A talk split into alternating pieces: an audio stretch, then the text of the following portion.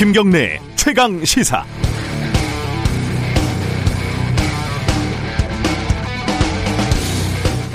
오늘은 금요일이니까 좀 가볍게 요즘 유행하는 속칭 썰로 한번 시작을 해보겠습니다. 기자 생활은 보통 사회부 경찰 기자로 시작을 하는데 그걸 뭐 속칭 사스말이라고 합니다. 일본어니까 어쨌든 사회부 경찰 기자 뭐 그걸로 시작하는데 그때 썰입니다. 대략 한 20년 전이네요. 당시 경찰하고 모 언론사 어딘지는 밝히지 않겠습니다. 모 언론사 사회부하고 갈등이 좀 있었습니다. 뭔가 좀 틀어진 건데 뭐 그 내용이 중요한 건 아니고요. 어쨌든 열이 받은 시경캡 여기서 캡은 경찰 기자 중에 가장 고참이죠. 시경캡이 후배들 다 모아서 이제 지시를 합니다. 오늘부터 경찰이 뭔가 규정 위반하는 거 있으면 다 찾아가지고 샅샅이 다 긁어와라. 후배들이 이게 뭔 일인가 머리를 극적적하니까 경찰서 야간 상황실 이런 데 돌면서 근무자들이 정위치하고 있는지 그런 것까지 취재해서 보고해라 이렇게 지시를 했습니다. 영문도 모르는 꼬맹이 경찰 기자들은 어, 회식이 끝나고 오밤중에 경찰서에 쫙 풀렸습니다. 기자들이 술이 덜, 깬 상태로 밤에 당직 서는 경찰서 상황실까지 훅훅 들어가서 근무자들이 제자리에 있는지 실제로 숫자를 셌습니다. 한 줄 요약하면 감히 경찰 따위가 언론사에 기어 오르려고 하니까 언론사가 보도라는 무기로 어, 버릇을 가르쳐 주려고 한 거죠. 다행인지 불행인지 며칠 사이에 경찰과 그 언론사 간에 일종의 화해가 이루어졌고 이 일은 흐지부지 없던 일이 됐습니다. 아마 갈등이 계속됐으면 됐으면은 이런 기사가 나갔을 겁니다. 얼빠진 경찰 상황실 근무자 3분의 1이 자리에 없어 이런 기사가 나갔을 거예요. 경찰은 표적 취재, 취재 다 이렇게 반발을 했겠지만 아마 그 언론사는 사심 없이 취재해서 보도했다고 할 거고 또 없는 사실을 쓴 것도 아니고 경찰이 잘못한 것도 또 사실이니까요. 게다가 이 기사로 경찰의 근무 기간이 확립되는 계기가 됐으니까 공익에 또 보탬이 된 거 아니냐 이렇게 말을 했겠죠. 자, 이 언론사 기자들은 권력을 감시하는 감시견일까요? 아니면 영역 침범을 절대 좌시하지 않는 깡패, 조폭들일까요? 무슨 얘기인지 아시는 분들은 다 아실 겁니다. 11월 6일 금요일 김경래 최강 시사 시작합니다.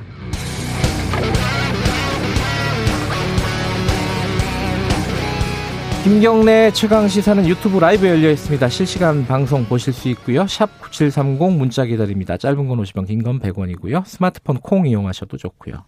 오늘 1부는요. 지금 미국 대선 대략 윤곽은 나왔는데 아직까지는 또 결과가 확정이 안 돼 있습니다. 어찌됐든 앞으로의 한반도 정세, 한반도 정세 송민순 전 외교통상부 장관과 얘기 나눠보고요. 2부에서는 어제 추미애 장관이 또 검찰 관련된 얘기를 많이 내놨습니다. 또 뭐 각종 재판도 있었고요. 열린민주당 최강욱 대표 만나보겠습니다.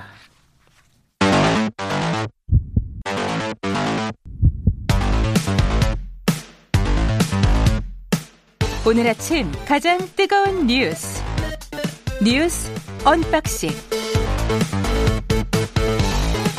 네 뉴스 unboxing 민동기 기자 나와 있습니다. 안녕하세요. 안녕하십니까. 어 미국 대선 이거 이제 대략 정리는 되는 느낌인데 네. 아까 말씀드렸지만 확정은 안 됐습니다. 어디까지 지금 와 있는 거죠?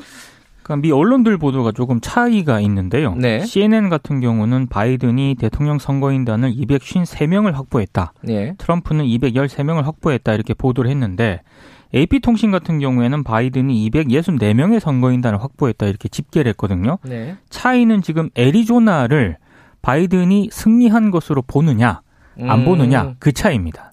애리조나가 지금 개표가 진행 중인데 진행 중이 막바지잖아요. 그렇습니다. 예. AP통신은 바이든이 승리를 했다고 일단 판단을 하고 있는 네. 것 같고요. CNN은 굉장히 좀 신중한 자세를 보이고 있습니다. 네. 그리고 개표가 역시 진행 중이긴 합니다만 그 네바다에서도 바이든이 지금 앞서고 있거든요. 네. 그래서 바이든이 승리할 가능성이 높은 그런 상황인데요. 어, 그래서 현지 언론 분위기는 일단 바이든이 사실상 매직 넘버 270을 확보한 것으로 보는 그런 분위기입니다. 270 확보하고 지금 뭐 펜실베니아라든가 그렇죠. 조지아라든가 여기도 어, 지금 격차를 좁히고 있기 좁히고 때문에 있습니다. 역전의 가능성도 있다. 그러면 그렇습니다. 이제 확실하게 이겨버리는 거죠. 네. 근데 어쨌든 이 상황에서 트럼프는 이제 소송에 기대는 그런 전략을 쓰는 것 같아요. 이제 그거밖에 없는 것 같아요. 남은 게 그거밖에 없는 거죠. 그렇습니다. 예. 그러니까 개표 중단하고 재검표를 요구하는 소송을 내는데요. 특히 펜실베니아 같은 경우에는 선거일 사흘 뒤까지 우편 그그 투표를 접수하기로 했잖아요. 예. 연방 대법원이 이 결정을 무효해 달라, 무효화해 달라 이렇게 소송을 냈습니다. 그리고 역시 뭐 펜실베니아, 미시간 그리고 조지아에서는 뭐 개표를 중단해 달라는 그런 음. 소송도 냈는데요. 근데 조지아와 미시간주 같은 곳, 곳에서는 그 주 법원이 이걸 기각을 했습니다. 음. 근데 뭐 일단 우리로 따지면 1심이기 때문에 네. 계속 이제 트럼프는 소송을 또 제기를 할 것 같고요. 아, 트럼프의 소송과 법원의 결정이 어떻게 진행되는지에 따라서 어찌됐든 승자 확정이 좀 늦어, 늦어 질 수밖에 없거든요. 네. 혼란이 좀 가중이 될 수도 있는 상황입니다. 뭐 여러 가지 뭐 미국에서도 반응들이 있는데 그래도 그렇게까지 올해 뭐 대통령을 못 뽑는 그런 상황까지 가지는 않을 거다 정리될 거다라는 네. 관측들이 더 우세하긴 하더라고요. 네. 미국이 그렇게까지 혼란스러워 우리 그런데 아니다 이런 이런 느낌도 있고요. 바이든은 어떻게 했습니까? 여기에 대해서 기자회견을 열었는데요. 네. 어, 누구도 우리로부터 민주주의를 빼앗을 수 없다. 모든 표를 세야 한다. 이렇게 강조를 했습니다. 그것도 원칙적으로 맞는 얘기죠. 그렇습니다. 모든 표를 다 세야지요. 근데 좀 네. 인상적인 건 바이든 캠프 쪽에서 인수위원회 홈페이지를 개설했거든요. 첫 페이지를 만들었다고요? 그렇습니다. 뭐 승리 확정까지는 좀 지체 시간이 지체가 되겠지만 네. 정권 인수 같은 경우에는 공백기를 허용하지 않겠다. 그리고 음. 대선 불복 움직임도 용납하지 않겠다. 이런 음. 의미로 해석이 되고 있습니다. 네, 뭐 정리가 빨리 되는 게 우리로서는 어찌 됐든 예, 전 세계가 안정. 아, 우리뿐만 아니라 전 세계가 다 기다리고 있는 부분이 있고요. 그렇습니다. 어, 어제 국내 소식 좀 알아보죠. 그 어제 국회에서 또 이번에는 또 산업통상자원부 예, 이쪽에 이제 수사에 들어갔다는 거예요 검찰이 국회에서 추미애 장관이 여기에 대해서 또 한마디 했어요, 그죠? 그러니까 지금 월성 1호기 같은 경우에는 그 감사원이 수사 의뢰를 안 했거든요. 네. 근데 검찰이 어제 전격적으로 산업통상자원부, 한수원 본사, 대구 한국가스 안전 한국가스공사 본사 등에서 압수수색을 실시를 했습니다. 이건 뭐 국민의힘에서 고발을 한 거죠, 그죠? 그렇습니다. 그러니까 네. 감사원이 고발할 수사 의뢰를 한 게 아니고요. 네. 국민의힘 쪽에서 백운규 전 산업부 장관 등을 고발을 했고 네. 여기에 대해서 이제 검찰이 수사에 착수를 했다는 그런 얘기인데요. 네. 관련해서 추미애 법무부 장관이 윤석열 검찰총장의 정부 공격이다 이렇게 맹 비난을 했습니다. 네. 어, 일단 그 자기가 봤을 때 권력형 비리가 아닌데다가 정부의 정책 결정 과정에서의 문제인데 정치인 총장이 정부를 공격하고 흔들기 위해서 정치인 총장이라는 네. 단어를 썼어요. 과잉 수사를 하고 있다라고 음. 이제 비판을 했고요. 정부 수사라는 얘기도 하고요. 그렇습니다. 그렇죠? 그러면서 추 장관이 정치적 목적으로 검찰권을 남용하지 않을까 우려가 된다. 그렇게 안 가도록 잘 지휘 감독하겠다 이렇게 얘기를 했습니다. 이게 고발을 한 입장에서는 이제 국민의힘 입장에서는 장관이 수사를 미리 이렇게 가이드라인 제시한 거 아니냐 이렇게 얘기를 할 수밖에 그래서 없겠네요, 수사팀이 이걸 압박으로 좀 작용할 수도 있다라는 그런 음. 비판도 나오고요. 네. 또 한쪽에서는 아니 이거는 그 국가 에너지 전환 정책에까지 검찰이 개입하는 건데 정책에 검찰이 개입을 한다. 네. 이거는 좀 문제 아니냐라는 또 반론도 있습니다. 물론 이제 뭐 그런 증거 인멸이라든가 이런 부분들이 있었기 때문에 그렇죠. 이런 부분도 수사를 할 수도 있지 않을까 싶기도 한데 이건 한동안 시끄러울 것 같아요. 이 부분은 계속 시끄러울 것 같습니다. 에, 또 이, 이게 어제 또 추미애 장관 입에서 나온 얘기인데 검찰이 저도 깜짝 놀랐는데 사실은 특활비가 많이들 없어졌잖아요 각 부처에. 저는 없어진 줄 알았거든요. 물론 검찰은 수사기관이기 때문에 그렇습니다. 특활비가 일정 정도 필요할 수는 있어요. 근데 이게 한 90억 원 가까이 되더라고요, 그죠? 그러니까 올해 94억을 일괄 수령에 임의로 집행했다고 추 장관이 어제 밝혔고요. 예. 총장 주머니 돈처럼 사용한다고 비판을 했습니다. 네. 그러니까 김종민 그 더불어민주당 의원이 특수활동비 영수증이 있느냐 이렇게 물었는데 추 장관이 수령 후 나중에 돈을 쓰고서 거기에 대한 지출 내역 기록부를 작성하도록 한 것 같다. 음. 구체적으로 어떻게 썼는지 법무부에 보고하지 않아서 알 수가 없다 이렇게 답을 했거든요. 네. 여기에 대해서 또 대검이 해명을 했는데요. 특수활동비는 월별, 분기별 집행 계획을 세워서 집행을 하고 수사 상황 등에 따라서 추가 집행을 한다. 관련 규정에 따라 집행 자료를 관리하고 있다. 이렇게 또 해명을 했습니다. 추 장관이 또 주장을 한 거는 이게 일선 직업으로 안 내려간다. 안 내려간다라는 아, 거고요. 그죠? 근데 또 야당은 또 아니다 그러고 있어요. 그죠? 그러니까 불확실한 정보다. 네. 자기가 듣기로는 내려가고 있다. 또 이렇게 그것 때문에 공방이 또 벌어졌었죠. 이건 검찰이 밝혀야 될 내용입니다. 그렇습니다. 그렇죠? 예. 이게 법무부에서도 파악이 안 된다는 거니까. 이거 말고도 또 검찰이 대국민 사과를 해야 된다. 뭐 이런 얘기를 했어요. 어, 추미 장관이. 그러니까 김학의 전 법무부 차관 사건이라든가 이명박 전 대통령 사건만 보더라도 그때와 지금 검찰이 좀 다르지 않았습니까? 수사 예. 결과가. 그러니까 현재 검찰 지휘부가 대국민 사과를 해야 한다라고 주장을 했고요. 네. 검찰이 스스로 사과하지 않으면 사과하게 만들겠다. 어제 추장관 발언이 상당히 톤이 좀 셌습니다. 모든 말이 뉴스가 되는 상황입니다. 그렇죠. 예. 음, 더나 본인 사건에 대한 얘기도 잠깐 언급을 했고요. 이게 뭐 어, 거짓말장애로 본을, 본인을 만들었다. 그리고 뭐 사실 이제 수사가 완전히 잘못됐다는 얘기를 한 거죠. 완전히 잘못됐다라는 취지로 음. 어제 또 얘기를 했었죠. 이 와중에 어, 윤석열 총장 부인과 관련된 사건은 수사가 어, 진행이 중인 거죠. 그러니까 서울중앙지검이 그 윤 총장의 부인 김건희 코바나 콘텐츠 대표가 고발된 사건이 있거든요. 예. 이걸 이제 반부패 수사 2부에 배당을 했다고 밝혔는데 이게 특별 수사를 담당하는 그런 부서입니다. 네. 그리고 뭐 도이치 모터스 주가 조작 의혹이라든가 도이치 파이낸셜 주식 매매 특혜 사건에 연루가 됐다면서 잠시 뒤에 인터뷰를 하실 최광국 열린민주당 대표 등이 또 지난 4월에 고발한 사건이 있거든요. 네. 이것 역시 반부패 수사 2부가 맞습니다. 아, 검찰 얘기는 진짜 바쁩니다. 어, 다이나믹하기도 그렇습니다. 하고 좀 어지럽습니다. 어, 미국 얘기만큼 어지러워요. 어제 여성가족부 장관이 국회에서 또 이상한 말을 했어요. 저 지금 읽어봐도 이게 왜 이런 발언을 했는지 잘 이해가 안 그러니까요. 되는데요. 어, 이정옥 여성가족부 장관이 서울시장, 서울 부산시장 보궐선거에 대해서 성인지 감수성에 대해 집단 학습을 할 기회다 이렇게 얘기를 했습니다.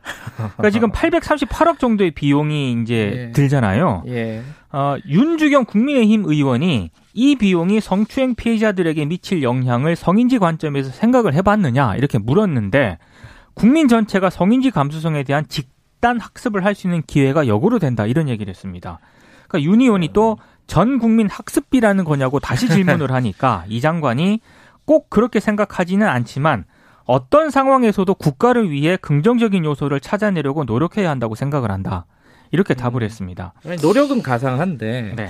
꼭 이렇게 얘기를 해야 되나 싶어요. 무슨 뜻인지는 알겠어요, 사실. 뭐 논리적으로야 그렇죠. 그런데 근데 오고돈 네. 전 부산시장 같은 경우에는 성폭력 사건의 피해자가 있잖아요. 그렇죠. 어제 직접 성명을 했습니다. 아하. 여성가족부 장관이라는 사람이 어떻게 내 인생을 수단 취급할 수가 있느냐. 음. 저 소리 듣고 오늘 또 무너졌다. 이렇게 얘기를 했는데요.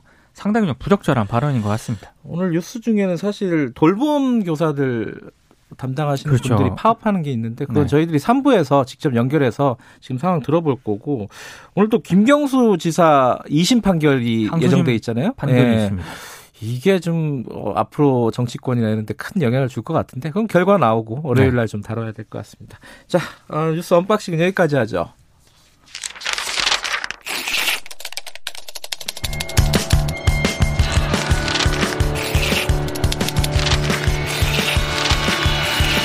민동기의 저널리즘 M. 네, 어, 저널리즘 M. 아, 언뜻 생각이 났는데 그러면은 미국이 이렇게 혼란스러운 것도 집단 학습의 기회가 되지 않을까. 민주주의에 대한 직접, 집단 학습의 기회. 뭐 이렇게 생각할 수도 있고. 에, 자, 오늘은 이번 주에 좋은 보도와 나쁜 보도 이렇게 하나씩 갖고 오셨네요. 요거 재밌으면 다음부터 계속 할까요? 지난주에 제가 어처구니 없는 이 회장, 이건희 회장 관련 보도 3개를 소개를 해드렸잖아요. 예, 어이가 없었죠. 사실 요게 4개였다면 음... 그 여성신문 기사도 하나 소개를 해드리려고 했거든요. 어떤 기사였어요? 근데 어 이게 10월 25일자 기사인데 예. 그 부고 기사입니다. 예. 근데 부고 기사긴 한데 여성신문 기사가 예. 이건희 회장이 국내 주요 기업 대표로는 처음으로 여성 인재의 중요성을 강조한 CEO였다. 예. 그리고 여성 인력 채용에 앞장서 왔다. 이런 음. 점을 강조를 했습니다. 약간 미담 같은 거네요. 예. 미담 같은데 예. 에, 제가 볼 때 여성 신문이 이런 기사를 쓰기에는 좀 부적절한 것 같아서 음흠. 네 가지 정도 꼽아왔으면 지난주에 소개를 해드리려고 했었는데 이건 지난주 기사고 이번 예. 주에 갖고 오신 기사는 뭐예요 그러면? 여성 신문 기자 이 기사를 쓴 여성 신문 기자가요. 공개적으로 이 기사를 반성을 했습니다. 아 본인이에요? 본인이 사람이? 반성을 아. 했습니다. 그러니까 뭐라고 얘기를 했냐면 예. 일단 고인에 대한 예의 차원이라고 하기에는 이건희 회장이 남긴 부정적 유산이 적지가 않다. 예. 특히 이제 어, 삼성 반도체 공장에서 피해자들이 좀 많지 않았습니까? 대부분 또 여성들이었죠. 여성들이었어요. 예. 그리고 여성 신문이 그동안 이 삼성 반도체 여성 노동자들의 투쟁과 요구를 좀 주목을 해왔었는데 예. 자신의 이번 부고 기사는 공로와 과실을 균형 있게 다루지 않았다. 그리고 음. 반성을 한다 그런 점에서 많은 여성 노동자들께도 고개 숙여 사과드린다. 기사를 쓴 기자가 이렇게 직접 공개적으로 기자 수첩을 음. 통해 비판을 했습니다. 미디어 관련된 취재를 민동기 기자는 굉장히 오래 했지 않습니까? 네. 이런 공개적인 사과 기사라고 할까요? 본인의 기사를 반성하는 기사 이런 걸 본 적이 있나요? 거의 못 봤습니다. 거의 음. 거의 본 적이 없고요. 네. 반대로 그 삼성에게 사과문 게재하는 기사, 정정 기사는 제가 종종 봤거든요. 아, 예, 예. 근데 이거 같은 경우에는 독자들이 예. 여성신문 독자들이 특히 여성 독자들이요 굉장히 많은 비판 댓글을 달았습니다. 아 그래요? 예. 음. 이건 좀 부적절하다. 음. 그래서 독자들의 지적을 또 수용을 한 측면이 하나 있었고요. 네. 그리고 이걸 공개적으로 사과를 했다는 점에서 상당히 이거는 우리 언론들이 요즘 욕을 많이 얻어먹고 있는데 네. 그래도 변화가 영인 건 아니다 이런 생각을 음. 좀 하게 됐습니다. 어, 뭔가 가능성 좋은 기사로 갖고 오신 거네요. 그러니까 말하자면 이게 반전이 있는 거네요. 이거는. 그렇습니다. 예. 예. 자 나쁜 기사는 어떤 겁니까? 그 조선일보가 보도한 개구먼 박지선 씨 관련 기사인데요. 아, 예. 그 조선일보가 이 기사에서 박지선 씨가 자택에서 모친과 함께 숨진 채 발견된 사건 이걸 보도를 했는데 예. 유서 내용을 공개를 했습니다. 뭐 단독 달았죠, 또. 단독까지 어, 달았고요. 그리고 예. 공개해서는 안 되는 그 지병과 관련된 그런 내용도 자세하게 공개를 했거든요. 예. 원래 유족들은 이런 걸 공개하기를 원치 않았잖아요. 그죠? 유족이 공개하기를 원치 않았고요. 예. 그래서 서울 마포 경찰서가 어, 노트 한 장 분량의 메모를 발견을 했는데도 불구하고 네. 유족 뜻에 따라서 내용을 공개하지 않겠다라고 기자들에게 밝혔거든요. 예. 근데 조선일보가 아, 내용은 물론이고 단독까지 달면서 이 내용을 공개를 했습니다. 네. 더더군다나 조선일보는 2012년에 그 고인이 지병에 대한 고충을 털어놓은 SNS까지 이 기사에서 언급을 했거든요. 예.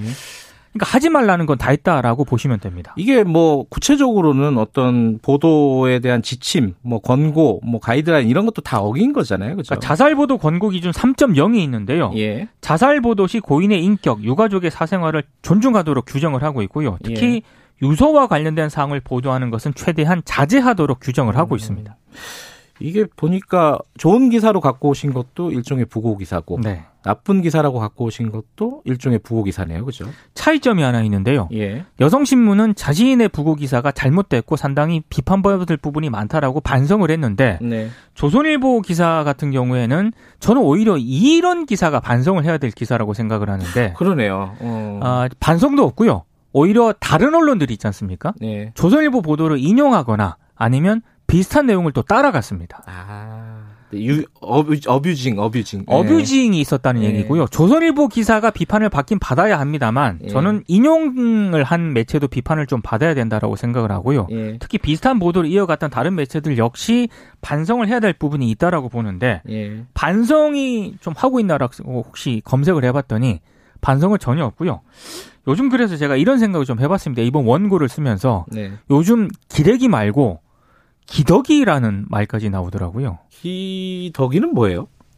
그 좀 방송에서는 좀 부적절한 것 같은데 구덕이 아 예. 벌레 같은 그런 느낌 합성인데 예. 사실 저는 이런 단어 쓰는 걸 별로 좋아하진 않습니다. 저도 별로 아 제가 기자라서가 아니라 뭐 어떤 특정 집단을 일반적으로 비하하는 네. 단어를 뭐 떡검 이런 말 별로 안 좋아해요. 가급적 안 네. 쓰는데 네. 제가 한 가지 걱정이 되는 거는 이것보다 더 심한 신조어가 조만간 나올 것 같아서 그게 음. 좀 걱정입니다.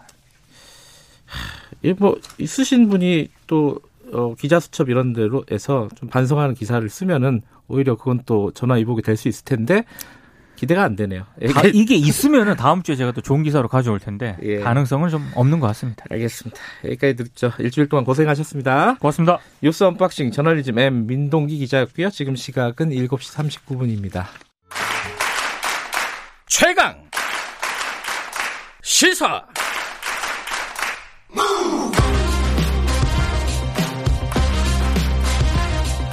지금 여러분께서는 김경래 기자의 최강 시사를 듣고 계십니다.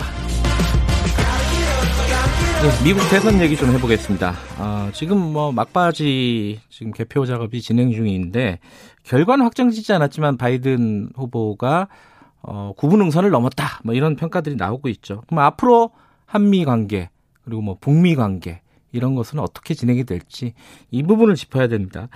어, 송민순 전 외교통상부 장관님 연결해서 어, 여쭤보겠습니다. 장관님 안녕하세요. 예, 안녕하십니까. 예. 장관님은 이 바이든 후보가 승리 아직은 뭐 이게 확정되지는 않았지만 승리할 거라고 애초에 예상하셨습니까? 어떻게 보셨어요? 많은 사람들이 그렇게 뭐 보지 않았습니까? 예, 예. 어, 예상할 승리할 걸로 그렇게 봤죠. 음, 예. 그 혹시 바이든 후보가 외교 전문가잖아요. 예.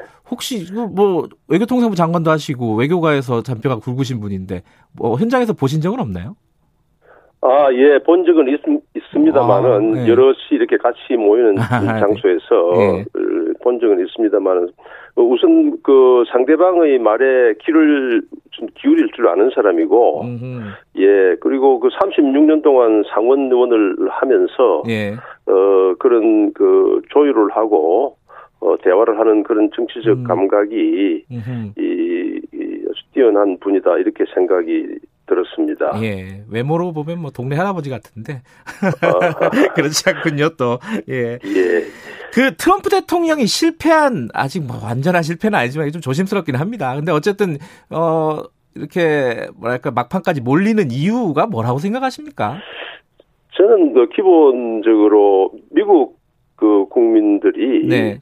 이 트럼프 시대는 좀 너무 혼란스럽고 네. 어, 그래서 좀 정상적인 상태로 어, 가는 게 좋겠다 하는 네. 쪽으로 기울은 것 같고요. 예. 그다음에 또 하나 이제 보기에는 트럼프라는 사람이 원래 재개발 업자 아닙니까? 그렇죠. 그 사업가죠. 예. 예.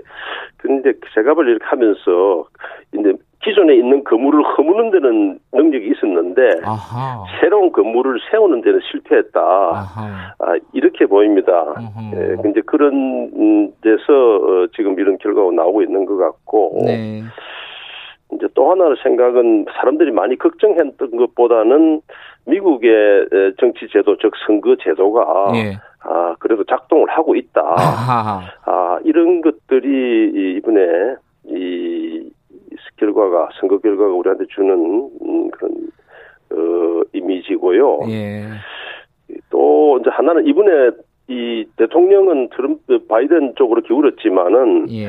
미국 의회 상원과 하원은 다시 또 공화당 쪽에 아 하원은 아닙니다. 예. 상원이요. 음, 예. 상원은 이렇게 해서 그 미국이 이그 백악관과 의회와 그 음. 균형을 지키는 어, 잡아주는 그런 지혜가 어, 어, 집단적 지혜 같은 게 작동이 되지 않았냐 예. 어, 이런 그 어, 관측이 나옵니다. 그러니까 미국 선거제도 민주주의 제도가 뭐 정권을 바꾸는데 뭐 이런 데는 작동을 했겠지만은 시스템 자체는 굉장히 혼란스럽잖아요. 지금 트럼프 대통령 소송 건다 그러고 이게 빨리 정리될 거라고 보세요? 소송이요. 예. 그게 이제 과거에 이제 2000년에 플로리다 어, 부시 대통령 엘고 때 이제 예, 예. 엘고하고 부시 예. 이제 대부분까지 갔지 않았습니까? 예. 그때는 이제 플로리다에서 500몇십 표, 그게 0.05% 정도 되는 예. 그런 표차를 갖고 했는데, 이 미국의 각 주마다 조금 다르긴 합니다만은, 네. 이런 좀 기준이 있습니다. 네. 표가 0.2 전체 0.25% 이하로 차이가 나면은 네. 다시 재검표를 해도 그 주 정부가 부담을 해서 하는 어, 이런 어, 기준이 있고 예. 그게 0.6%가 넘어서면은 예. 그거는 본인이 후보자 본인이 부담해서 재검표를 음. 하는 이런 그 주들이 좀 있습니다. 음흠. 그게 전체적으로 다 하는 건 아니지만 그게 상당한 기준이 되거든요. 네.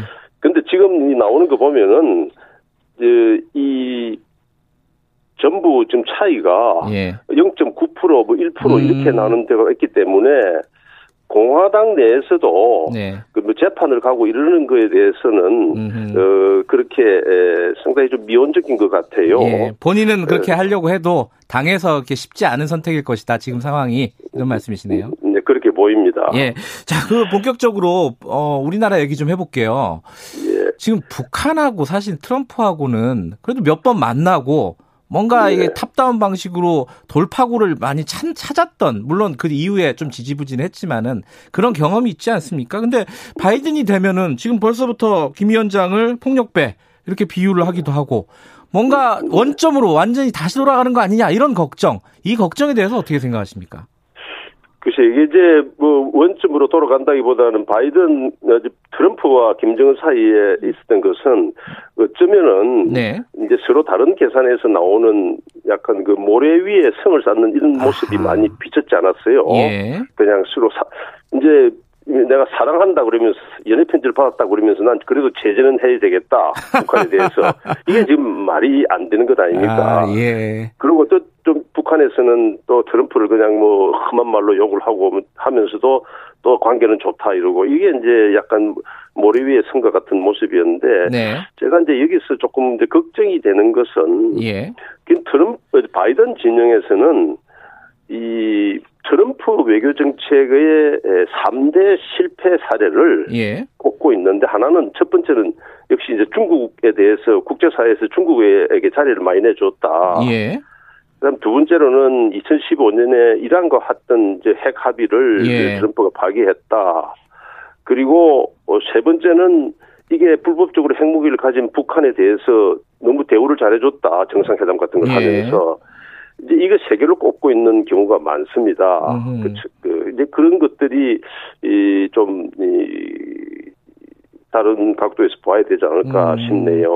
근데 바이든 후보가 이제 오바마 행정부의 일원이었잖아요. 예. 근데 오바마 행정부 때 대북 정책은 이른바 전략적 인내. 사실 이제 뭐 쉽게 얘기하면 아무것도 안 하는 이런 상황이었는데 그렇게 되는 거 아니냐 이 걱정 어떻게 보세요? 글쎄, 그 전략적 인내가 처음부터 전략적 인내는 아니었고, 음. 사실 이게 좀 북한, 북평양에서 이거 잘 생각해 봐야 되는데, 네. 뭐냐면, 2009년 4월에 오바마 대통령이 체코에서 핵무기 없는 세계를 만들겠다. 네. 이제 이렇게 하면서 사실 북한하고도 협상의 의지를 갖고 있었어요. 예. 그런데 그 연설을 하는 순간 북한이 장거리 미사일 실험을 했습니다. 음. 그러니까 쉽게 말해서 나무의 잔치집에다가 그냥 찬물을 기었는 것과 예, 같은 예. 거죠. 예. 예. 그런 식으로 어, 하면서 어이 그 상당히 그 하얀 곡선을 그리고 그랬는데 네. 어, 미국이 기본적으로 어, 협상을 안 하겠다는 건 아니죠. 네. 어, 다만 이제 에, 이 오바마 아, 이 바이든은 어 트럼프식 협상은 하지 않을 겁니다. 네.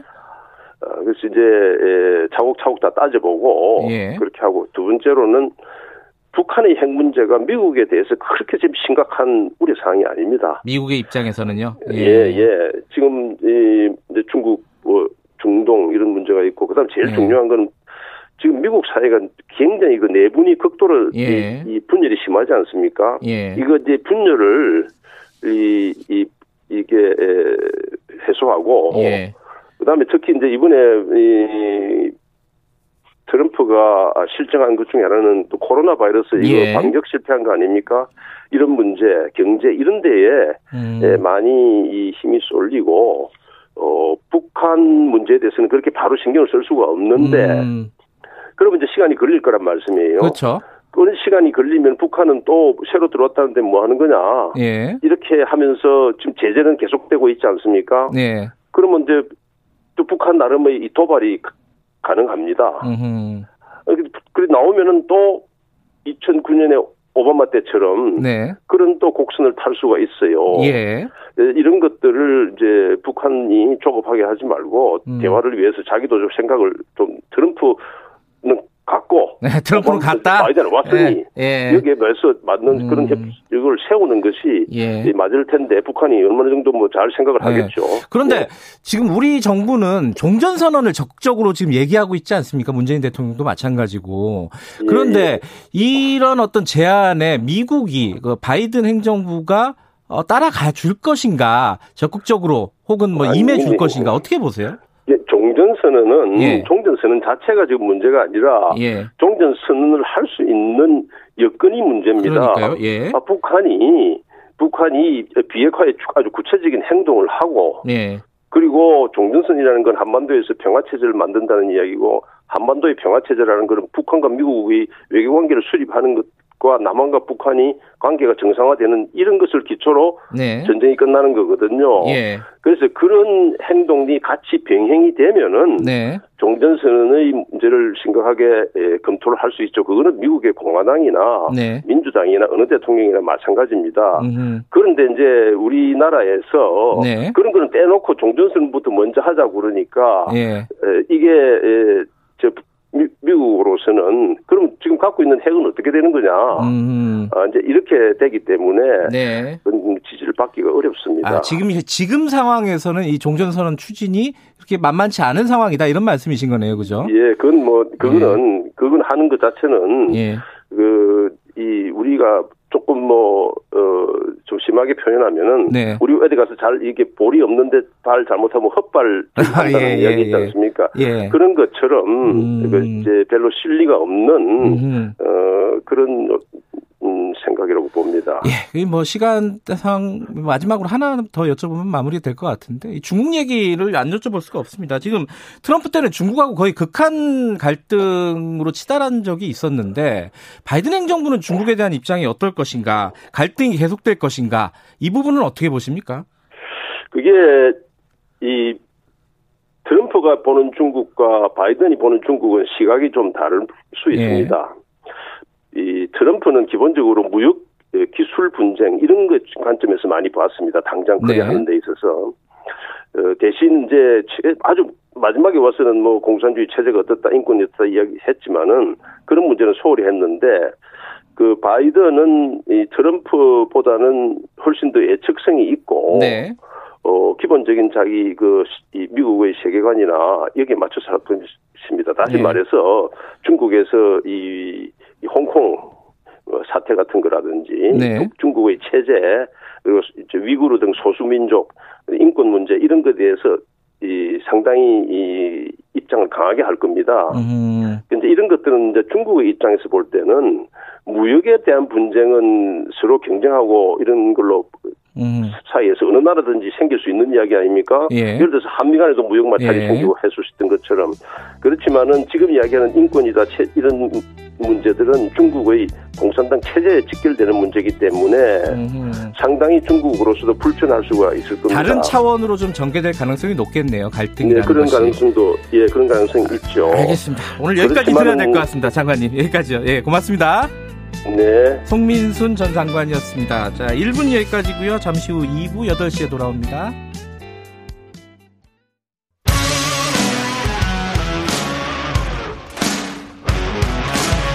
뉴스타파 기자 김경래 최강 시사. 네, 김경래 최강 시사 2부 시작하겠습니다. 어, 윤석열 검찰총장과 추미애 법무부 장관 어, 뭐, 하루가 멀다 하고 갖가지 뉴스들이 나오고 있습니다. 이게 좀, 보는 사람 입장에서는 혼란스러울 수밖에 없는 상황입니다. 어, 더군다나 현안들도 많이 걸려 있어요. 지금 검찰이 원전 관련된 수사를 시작을 해버렸고, 어, 그리고 뭐, 저, 윤석열 총장 가족과 관련된 수사도 지금 궤도에 올라가 버렸습니다. 이게 어디까지 진행이 될지 어, 머리가 아픕니다. 자, 오늘은 열린민주당 최강욱 대표와 함께 이 얘기 좀 나눠보겠습니다. 최강욱 대표님 안녕하세요. 예, 안녕하세요. 오랜만이시네요. 예, 오랜만이십니다. 이게 제가 말씀드렸지만 좀 와, 이 혼란스러워요. 어떻게 보면 좀 지겹다 이렇게 생각하시는 분들도 꽤 있을 겁니다. 아마 어, 보시는 분들 중에 자 추미애 네. 장관하고 그 윤석열 총장하고 계속 서로 간에 사실상 어, 서로를 겨냥한 말들 계속 쏟아내는 상황. 이거는 보시기에 어떻게 보고 계세요? 최재형 대표께서는? 그 뭐 저뿐만 아니라 많은 국민들이 불편하실 거고요. 예. 그리고 이거를 언론이 또 증폭시키는 면이 있죠. 네. 정치권도 나서고 있고 네. 그런데 이렇게 비유를 해보면 어떨까요? 그러니까 국방부 장관이 뭔가 정책에 관한 발언을 하는데 네. 거기에 대해서 번번이 육군 참모총장이 엇나가는 행동을 한다. 음. 그러면은 그게 어떤 평가를 받을까요? 음. 그렇게 생각을 해보면 될 것 같은데 이상하게 검찰총장과 법무부 장관의 문제는 이거를 그 불복종이나 항명의 문제로 보지를 않고 네. 뭐 갈등이라고 하더라고요. 네. 그러니까 예. 그 상급자와 하급자 관계라는 게 있는 것이고 또 네. 정부조직법이 정한 원칙이라는 게 있는 것이고 네. 그다음에 어느 쪽이 과연 헌법과 법률에 맞는 지금 행동 행동을 하고 있는 것인가. 네. 그런 판단은 좀 필요한 것 같습니다. 음, 물론 이제 국방부 장관하고 어, 육군 참모총장하고 법무부 장관하고 검찰총장의 관계가 1대1로 다 똑같은 건 아니겠죠, 물론. 그죠? 100% 똑같지는 않지만 뭐한 네. 95%는 똑같죠. 네. 네. 이게 지금 어, 어제 추미애 장관이 또 그 얘기를 했어요. 검찰이 어, 사과해야 된다. 과거에 수사를 제대로 하지 못한 부분, 특히 뭐 BBK 사건 같은 경우 사과를 네. 시키도록 하겠다. 뭐 이런 말을 했습니다. 이게 네. 현실적으로 가능한 일인지 아니면은 어 최강욱 대표께서도 이거 사과해야 될 일인지 어떻게 생각하세요, 이 부분? 예, 아니 뭐 당연히 사과해야 할 일이죠. 네. 그리고 본인들이 지금 계속 외치는 것이 예. 뭐 일종의 뭐 정치적 독립이 필요하다, 뭐 중립성에 대해서는 얘기하지 않은 상태에서 그런 네. 독립성, 그 다음에 사건 수사를 하는데 뭐 장관이 부당한 지시를 하는 거 아니냐. 뭐 인사권을 남용하는 거 아니냐 이런 식의 주장들을 하고 있잖아요. 네. 간접적으로. 예. 그런데 그 사건과 관련해서 검찰이 가장 보이지 말아야 할 모습을 보이는 게 대표적인 사건 지금 말씀하신 언급하신 그런 사건들 아닙니까? BBK 같은 거요? 예. 그렇죠. BBK도 뭐 그렇고 김학의 씨 사건 김학의 사건 예 예. 네. 과거에 또 뭐 이문정 검사가 재심에서 무죄를 구형했던 네. 뒤에 벌어진 벌어진 사건들도 그렇고 그러니까 그거는 이미 어, 팩트가 확인이 된 거고 시민들의 판단이 끝난 부분이란 말이에요. 네. 근데 그거에 대해서 사과를 하지 않죠. 음흠. 그거는 이거는 이제 오래된 고질입니다. 그러니까 과거에 참여정부 때도 모든 일종의 권력기관들이 다 과거사에 대해서 반성하고 사과를 했는데 네. 유일하게 반성을 안 한 조직이 또 검찰 검찰이었죠. 음. 그러니까 그것을 어 국민한테 위임받은 권한으로 이제 민주적 통제를 행사하는 곳이 행정각부의 장관들인데 네. 장관으로서 할 수 있는 얘기라고 생각하고 또 했어야 될 일이라고 생각합니다. 어, 근데 윤석열 총장은 계속해서 그 살아있는 권력을 수사하는 것이 진정한 진짜 검찰 개혁이다 이렇게 얘기를 하고 있습니다. 네. 어, 그러니까 수사로 보여주겠다 이런 뜻인 것 같기도 하고 이 말을 네. 어떻게 해석하세요?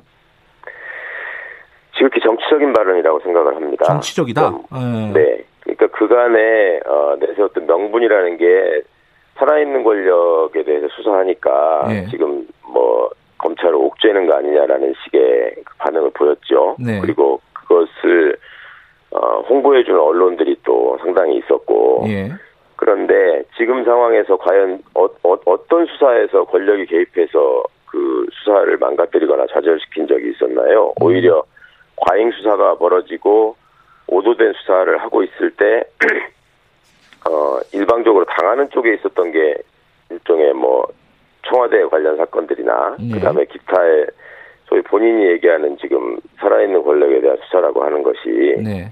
그 어저께도 그 정경심 교수에 대한 구형에서 그런 얘기를 했잖아요. 뭐 네. 이건 뭐 국정농단에 준하는 것이다라고 하면서 마치 살아있는 권력을 수사한 사례인 것처럼 이렇게 얘기를 네. 했는데 그러니까 그런저런 사례들이 굉장히 우리가 그동안에 알고 있었던 살아있는 권력에 대한 수사를 검찰이 하지 않는다. 네. 뭐 권력의 개관에서 굴종한다. 네. 그런 상황들하고는 좀 많이 다르잖아요. 네. 근데 그거를 지금 굳이 언급한다고 하는 것은 그리고 그 언급을 한 장소가 제가 알기로 아마 대전을 방문했을 때 그런 아, 얘기를 한 거. 그렇죠. 네, 맞아요. 예. 같은데, 네. 그러고 나서 또 공교롭게 지금 그 원전 문제에 대한 수사를 느닷없이 또 시작을 했단 말입니다. 음. 그 이례적으로 대전에서 지금 한 거죠. 예. 그러니까 뭐 명분으로 된 거는 뭐 세종시의 정부기관이 있기 때문이다 뭐 이런 식의 예. 얘기를 했는데 그것도 참 경광부에 아닙니까? 언제 그런 경우를 보셨나요? 음. 그 원래 통상적으로는 이런 거는 중앙지검에서 했다 이런 뜻이신가요? 지금 말씀하시는 아니, 그렇죠. 네. 음. 그리고 관할로 봐서도 뭐 네. 검찰이 그렇게 법원처럼 엄격하게 누구의 적에 따라서 관, 그 따지는 게 아니라 당연히 뭐 압수수색한 장소나 피의자들의 음. 소재지나 뭐 이런 것들이 서울에 있으면 네.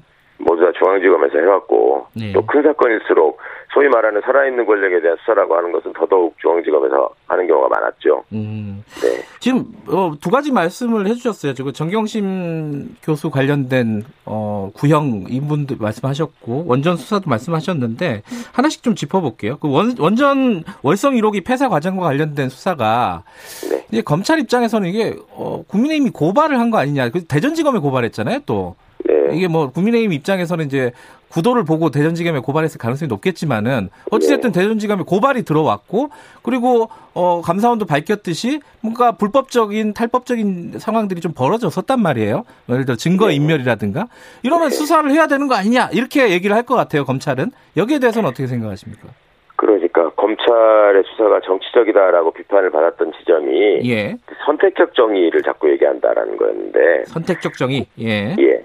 이번에도 비슷하죠. 그러니까 고, 발을 한다고 해서 무조건 수사를 그렇게 착수해서 대대적으로 신속하게 하는 것은 아닙니다. 네. 예를 들면 저희가 어, 선거 기간 중에 윤석열 씨 장모나 부인에 대한 문제를 고발했는데 네. 4월이에요. 예. 그 지금 10월, 11월 아닙니까? 음. 예. 그간에 어떻게 진행되고 있었는지 한번 생각해 보시면 음. 어떤 차이가 있는지 아실 것 같고 예.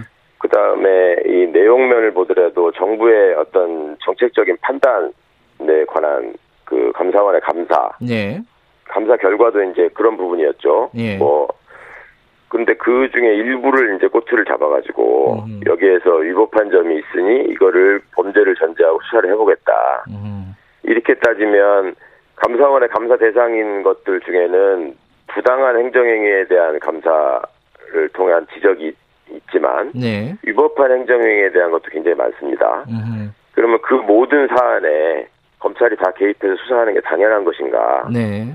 그리고 감사와 수사를 그렇게 구분해 놓고 감사원의 역할을 주고 또 감사원에다가 음. 이제 감사위원회 의결로 고발 기능을 부여하고 있거든요. 예. 그러면 그런 것은 무슨 의미가 있는 것인가? 음. 그러니까 검찰이 어떤 금도를 넘어서서 모든 상황에서 정치적인 판단을 하고 음. 그 사안에서 개입해서 뭔가 이걸 가지고 활용할 필요가 있겠다 싶으면은 늘 정치적인 행보를 보여왔다는 비판을 받는데 네. 이번에도 이제 어떤 그 명분을 하나 딱 잡아가지고 네. 여기에 이제 일종의 약간의 흠이 있다고 했으니까 네. 이거는 뭐 수사해도 된다. 뭐 이런 식의 판단을 하지 않았나 생각합니다. 네. 그리고 그 의도는 뻔한 거죠. 네. 월성 의도를 지금 말씀하셨는데 월성 네. 원전 수사가 지금 사실은 이제 윤석열 총장의 거치 문제가 계속해서 지속적으로 나오는 상황에서 들어간 거고 그리고 네. 이거는 이제 결과적으로 청와대 쪽으로 수사 방향을 잡을 수도 있는 거잖아요. 상황에 따라서는. 그러면 윤석열 네. 총장은 이, 이 건으로, 어, 이게 뭔가 큰 사건을 하나 만들고 어, 마무리를 하겠다. 이런 구도를 갖고 있는 거 아니냐. 이런 해석들을 일각에서는 하는 것 같아요. 총장, 어, 총장님이란다. 최강욱 대표님은 어떻게 생각하십니까? 예, 뭐, 그런 해석을 하시는 분들이 뭐 전혀 근거 없이 그러실 것 같지는 않고요. 네. 사실은 네. 그 전에 뭐 라임 옵티머스 뭐 이런 사건이 진행되는 과정에서도 네.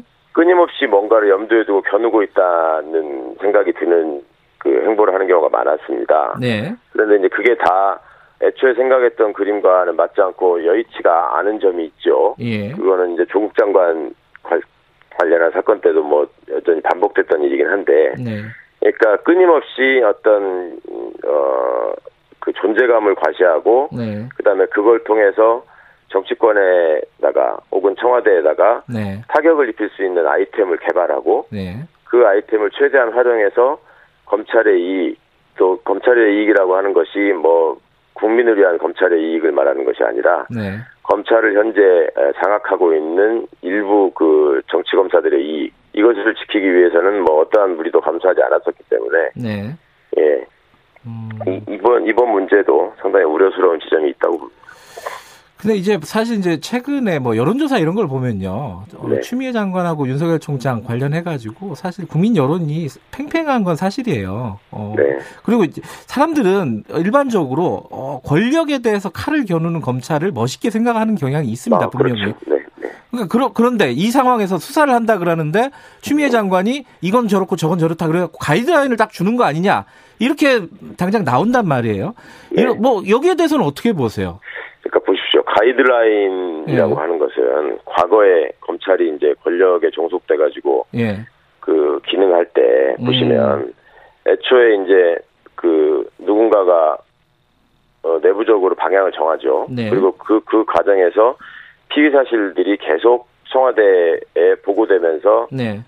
일, 종의 그 정리가 됩니다. 네. 그러면 그 트랙을 따라서 그대로 수사가 진행되고 어, 애초에 제기됐던 의혹과는 엉뚱한 방향에서 이제 결론이 나고 네. 하, 는 사건들이 굉장히 많았었어요. 예. 그러니까 그런 것들이 이제 김학의 씨 사건이나 네. 이뭐 BBK 사건이나 이런 게 이제 대표적인 거였죠. 예. 그런데 가이드라인이라고 하는 것은 그 가이드 하는 대로 따라와야지 가이드라인이지. 아, 지금 법무부 장관이 예 그렇게 얘기하니까 대검이 그러면 그 그걸 어, 수용해서 의식해서 예. 예 그게 무서워서 이제 더 이상 어떻게 하지를 못하고 그대로 쭉 갈 것이다. 네. 그런 모습을 보셨습니까 지금? 네. 네. 그리고 아까 저 정경심 교수 관련된 말씀도 잠깐 언급을 하셨는데 말씀하신 네. 대로 살아있는 권력을 수사했던 국정농단 사건과 비교를 했습니다. 어, 네. 검찰이. 어, 그리고 징역 7년, 벌금 9억 원. 일단 뭐 형량 자체는 뭐 객관적으로 볼 때는 많아요. 어, 높은 형량인데 요 검찰의 구형 어떻게 보셨습니까? 일단 그 도박을 해보신 분들은요. 예. 뭐 쉽게 이해를 하실 텐데 자신이 손에 쥔 패가 그다지 이렇게 훌륭하지 않을 때 상대를 이제 흔들어 보려는 걸로 일종의 블러핑이라는 걸 하지 않습니까? 예, 예. 이게 예, 지나친 구형에다가 예. 법적으로도 별로 타당하지 않은 지금 그 모습을 보이는 것 같은데 예. 일종의 그 불안감의 표현이라고 생각합니다. 불안감의 그러니까 표현. 예. 네, 처음에 사건을 시작할 때는 본인들의 입장에서 이제 그런 그림을 그리고 출발한 건 사실인 것 같습니다. 지금 보면 음. 이걸 어떻게든 과거 최순실 국정농단 사태와 비슷한 모델로 만들어서 네. 또그 모양과 일치시키면 네. 국민을 설득할 수 있을 것이다. 네. 국민적 이해를 구할 수 있을 것이고 본인들이 생각한 어떤 목표를 달성할 수 있을 것이다라고 기대했던 것 같은데요. 네. 지금 재판 과정에서 진행돼 재판 중에 드러난 사실들을 보면은 그렇게 정확히 일치하지는 않죠. 음. 그리고 오히려 펀드 문제나 이런 것들, 사모펀드 문제를 굉장히 집중했었는데, 네. 그거는 어, 엉뚱하게 짚었다라는 것이 이미 조범동 씨 재판에서 낱낱이 좀 밝혀진 면이 있고요. 네. 그렇다 보니까 이것을 어떻게든 그 본인들이 생각했던 프레임, 본인들이 생각했던 모델로 갖다 음. 맞춰야지만 음. 좀 처음에 불안감, 음, 처음에 느꼈던 어떤 그 자신감 이 음. 유지가 되지 않으니까 네. 그런 이제 불안감을 해소하기 위해서 또 예. 국민들을 현혹하기 위해서 그런 식의 표현을 쓰지 않았을까. 네. 세상에 표창장이 국정농단이라고 생각하는 사람이 누가 있습니까? 이걸 뭐 재판 결과 어, 어, 법원의 판단을 좀 기다려 보고요. 네. 그리고 어제 추미애 장관이 검찰총장 특활비 얘기를 했습니다. 이게 뭐 한 90억 가까이 된다는 얘기인데. 네네. 그리고 추미애 장관은 또 그 여기 특활비가 이제 어떻게 쓰였는지 모른다는 얘기와 함께 일선 지검에 네. 안 내려간다는 고충을 본인이 들었다. 이렇게 얘기를 했고 네. 야당은 그게 아니다 사실이 아니다 이렇게 얘기를 하고 있어요. 네. 그 일단 뭐 두 가지인데 이 특활비라는 게 이렇게 많은 건가? 이게 일단 문제가 뭐 어떻게 생각하시는지 궁금하고 이 사실관계에. 대해서도 좀 궁금해요. 특활비라는 게 국민들께 그 알려지게 된 게 말입니다. 예. 일반적으로는 그 국정원이 왜그 특활비를 뒷돈으로 청와대 뒷돈으로 활용해 가지고 네. 갖다 바치다가 그 여러 가지 문제가 이렇게 이렇게 일어났잖아요. 이 국정농단 사건 때 나온 거죠 이게. 예. 그렇죠. 그리고 검찰의 특활비에 대해서 가장 선명하게 기억하시는 건 아마 돈봉투 사건일 겁니다. 네. 그 서울지검장하고 음. 중앙지검장하고 뭐 검찰국장하고 뭐 이런 사람들이 돈봉투 예. 부, 그 부하 검사들에게 나눠줬던 맞아요. 거 시끄러웠죠. 예. 네. 이제 그런 돈들이 그 특활비라고 하는 거는 은밀하게 진행되는 이제 수사 활동이나 정보 활동 같은 경우에 예. 그 비용을 어디다 쓰이는지 낱낱이 밝히고 하게 되면 예. 그 비밀성이 훼손될 수 있잖아요. 그렇죠. 그런 것 때문에 이제 불가피하게 그 편성되는 돈인데 그 돈이 사용되는 과정을 보면은 이게 증빙이 필요 없으니까 본인들의 편의에 따라서 음. 마구잡이로 그냥 이렇게 쓰여지는 경우를 네. 지금 우리가 앞서 말씀드린 예에서 본 거잖아요. 네. 그리고 검찰에 출입해 보신 분들은 많이 아는 사실이지만 법무부가 검찰에서 돈을 얻어다 쓰는 음흠. 형국이었습니다. 네네. 네. 그러니까 수사 어, 어, 특활비는 수사기관에다가 나오는 돈이기 네. 때문에 예. 검찰이 법무부에다가 분배해주는 식으로 해가지고 그 동안에 예. 예. 이제 검사 출신이 장관을 하면 네. 아주 사이좋게 나눠 쓰던 돈이었거든요. 예. 그런데 지금 이제 그 특활비가 투명성을 갖고 있지 않은 돈이다 보니까 예. 총장의 자의적으로 집행되는 면이 아마 있었던 것 같고 그게 이제 특히 일선에서 수사를 하는 조직의 입장에서는 과거에 이제 대검에서 지원해주던 그 특활비를 알고 있을 거 아닙니까? 예. 근데 그거하고 다르니까 예. 아마 장관께서 그런 부분들을 보고를 받으신 것 같고 그 지점을 지적한 거 아닌가 싶습니다. 요, 요 부분은 좀 그 사실관계 파악이라든가 앞으로 좀 정리가 네. 돼야 될 필요가 있는 것 같아요, 그죠? 예. 그렇죠. 그 음. 부분은 이제 뭐 국회에서도 들여다보겠다고 했으니까 예. 뭐 예산 심의 과정에서 어느 정도 정리는 될 것 같긴 한데 예. 하여튼 중앙지검이 수사를 제일 많이 하는 조직인데 그쪽이 특활비가 부족해가지고 뭐 어떻다 하는 얘기는 음. 참 여러 가지 내용을 포함하고 있는 것 같습니다. 예. 예. 어, 뭐 여쭤볼 얘기가 산더미 같은데 거의 마무리를 해야 되겠네요. 네. 어, 마무 마지막으로 그 윤석열 총장 대권 후보로 많이 거론되잖아요 요새 뭐 언론에서는 네. 뭐 삼강 부도니 네. 뭐 이런 얘기까지 나오는데 나올 것 같아요? 어떻게 보세요? 본인이 나오겠다고 한 거 아닌가요? 지난번에. 아, 나오겠다고 한 거라고 보셨어요? 어. 예, 저는 그렇게밖에 일으키질 않고, 어. 그리고 그 뒤에 보이는 행보를 봐도, 음. 이거는 전형적인 정치인의 행보지, 음. 공직자로서 취해야 할 그 도리는 아니라고 봅니다. 아, 예. 그리고 그런 것들을 염두에 두고 그동안에 쭉 준비를 한 거 아닌가 싶을 정도로 국감장에서 좀 오버하는 모습들을 봤고요. 음, 음. 그리고 그런 모습들이 국민 보시기에 전혀 바람직하지도 않고 또 헌법과 법률이 음. 검찰총장한테 기대하고 있는 역할도 아니다. 예. 그 점은 분명한 것 같습니다. 예, 뭐, 어, 열린민주당이 이제 더불어민주당과, 어, 이, 재보궐선거 때 연대를 하냐 마냐 이런 얘기들 많이 나오고 있는데 그 얘기는 복잡하니까 네. 나중에 여쭤보고 오늘은 최강욱 대표께서 서울시장에 나온다는 설에 대해서는 어떻게 생각하십니까? 어 그렇습니까? 저는 못 들어봤습니다. 아 그렇구나. 진짜 아, 처음 들어봅니다. 그 아 진짜 처음 들으세요? 아, 네네네. 아, 열린민주당에서도 후보 내 계획은 있으신 거죠? 저희도 당연히 공당이니만큼 재보궐 선거에 대한 입장을 이제 정리하고 준비해야 되고요. 네. 그것을 또 월요일 날 최고위원회에서 앞으로 준비하겠다고 말씀드린 바가 있습니다. 예, 알겠습니다. 오늘 여기까지 드릴게요. 고맙습니다. 네, 감사합니다. 최강욱 열린민주당 대표였습니다. 공정하고 깊이 있게 오늘 하루 이슈의 중심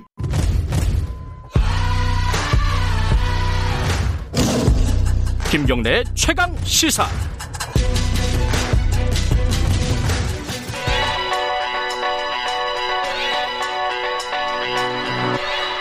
최강 시사 윤태곤의 눈. 네, 이제와 전략그룹 더 모아의 윤태곤 정치 분석실장 나와 계십니다. 안녕하세요. 네, 안녕하세요. 오늘 뭐 미 대선 얘기 안 할 수가 없겠죠. 어, 그렇죠. 예. 조금 전에 들은 소식인데요. 10분 후에 트럼프 대통령이 백악관에서 긴급 기자회견한대요. 어, 뭐 선언하나요?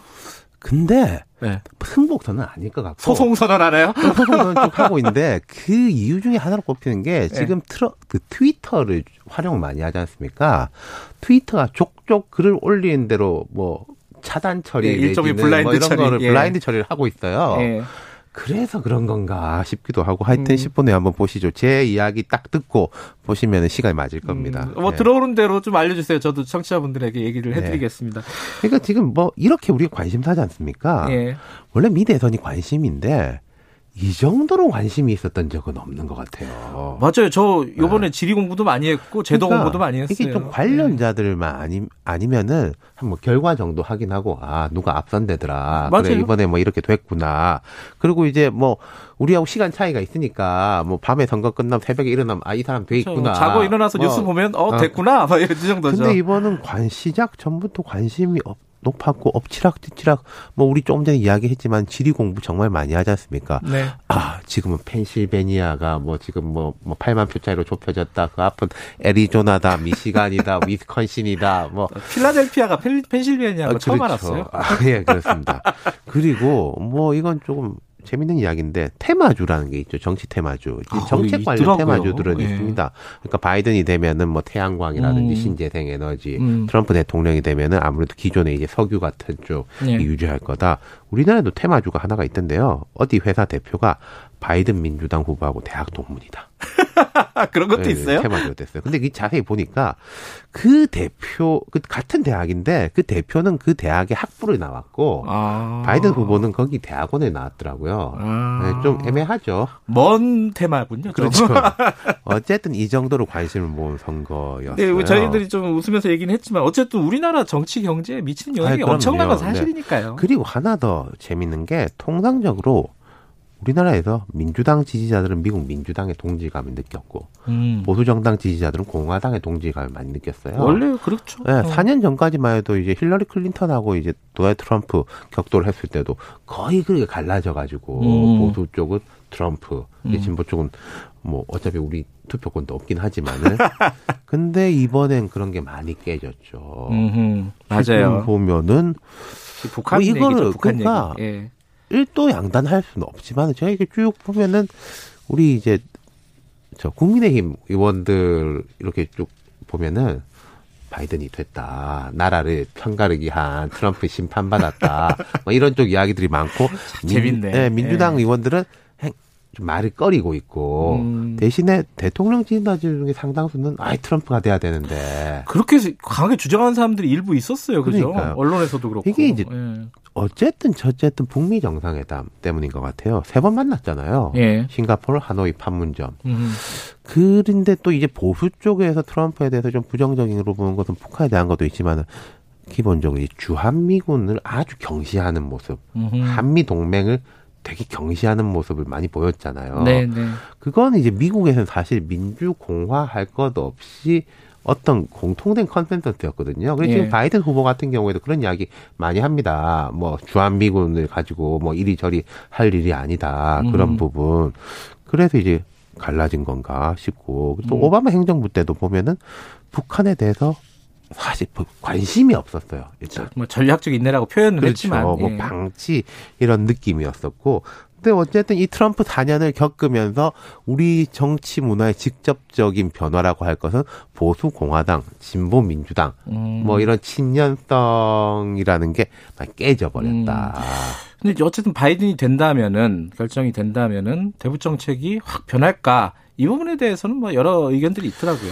근데 분명한 건 대북 문제가 지금 미국 정치에서 핫 이슈는 아닙니다. 음, 예, 송민순 장관도 네, 앞서 뭐 말씀하셨겠지만 예, 관심 없다. 예. 네. 일단 이제 중국 문제의 하위 이제 전선으로 음. 배치가 음. 되는 게 있는 것이고 그리고 미국 정치권에서 보면은 이건 꼭 북한하고 문제를 떠나서 트럼프가 독재자들하고 친하다 주로 음흠. 푸틴, 김정은 그러네요. 막 친서도 막 주고받고. 네, 시진핑하고만 좀 안 친하네. 뭐 그렇죠.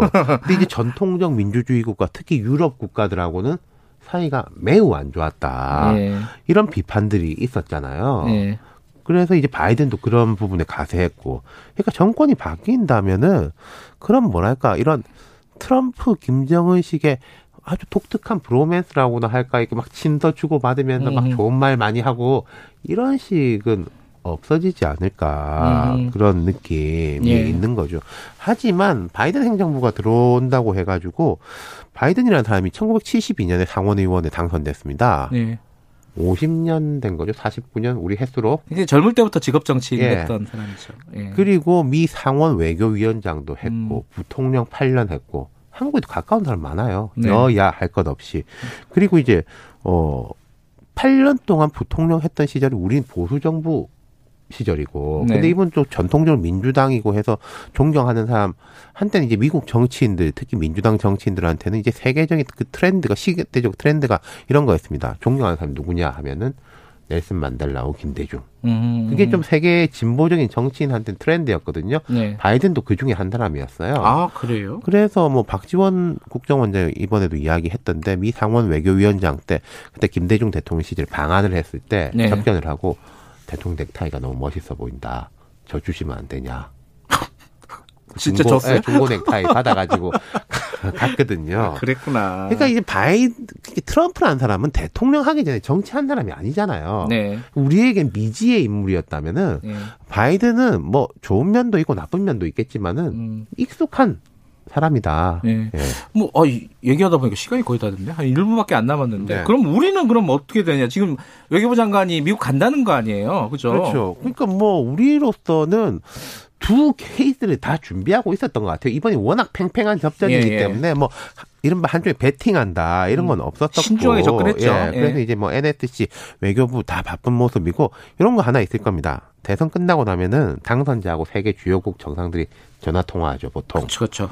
우리가 몇 번째다. 아. 뭐 지난번에는 뭐 몇 번째였는데 이번에는 올라갔다 내려갔다. 일바 이바 따지는군요 예, 여기서. 엄청나게 신경 쓰거든요 청와대에서. 그리고 뭐 곧 방한해 주시기 바랍니다. 뭐 이런 거. 근데 이건 음. 코로나 때문에 그건 쉽지가 않을 거고 전화 통화 몇 번째냐 음. 이런 거 아마 재밌는 볼거리일 네. 겁니다. 알겠습니다. 여기까지 드릴게요. 고맙습니다. 감사합니다. 의제와 전략그룹 넘어와의 윤태곤 정치분석실장이었고요. 2부 여기까지고요. 3부에서는 여의도 신호등 돌봄교사 파업 소식 준비되어 있습니다. 일부 지역국에서는 해당 지역 방송 보내드립니다.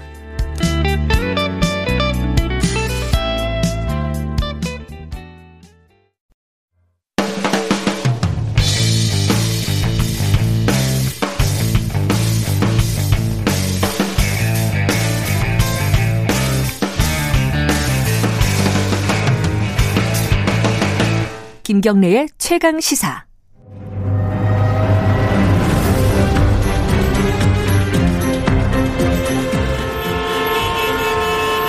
GPS가 연결되었습니다. 김경래의 최강 시사. 여의도 신호등.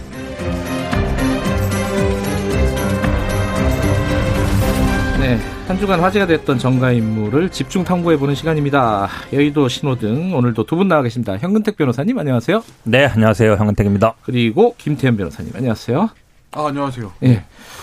어, 네. 지금, 어, 트럼프 대통령이 곧 뭔가, 뭔가는 모르겠지만 뭔가를 발표한다고 지금 기자회견을 준비하고 있어요. 지금 백악관에서 어, 기자회견을 준비하는 모습들이 이제 생중계되고 있는데 아직 나오진 않았어요. 트럼프 대통령이. 트럼프 대통령 나오면은 저희들이 연결을 바로 해드릴 테니까 딴 데 가지 마시고 이거 듣고 계시면 됩니다.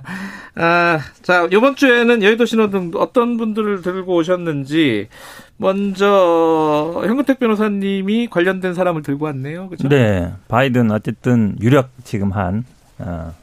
뭐 파란불일 테고. 그렇죠. 당연히 파란불이죠. 뭐 이게 똑같은 의미로 트럼프를 빨간불이라고 들고 오시는 의미랑 뭐 마찬가지입니다. 똑같은 의미인 예. 거죠. 그죠?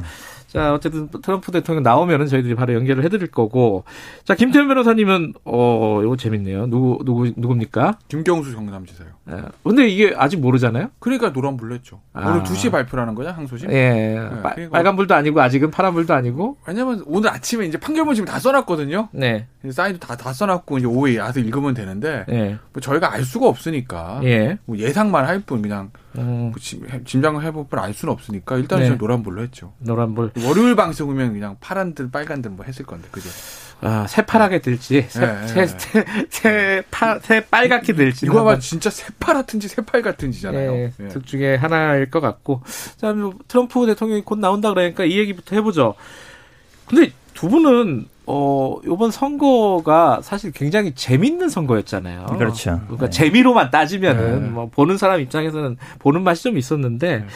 어떤 부분이 좀 인상적이다? 뭐 보시, 보면서 뭐 개표 과정이나 아니면 뭐 유세 과정이나 전체적으로 어떤 부분이 김태현 변호사님 사실은 이 트럼프 대통령이라는 사람이 아마 집권 기간 동안 국정 지지율 한 40, 50%를 넘은 적이 없다는 거잖아요. 아 그래요? 네, 몰랐네. 그렇대요. 어. 그리고 굉장히 거칠고 음. 예측 불가능하고 네.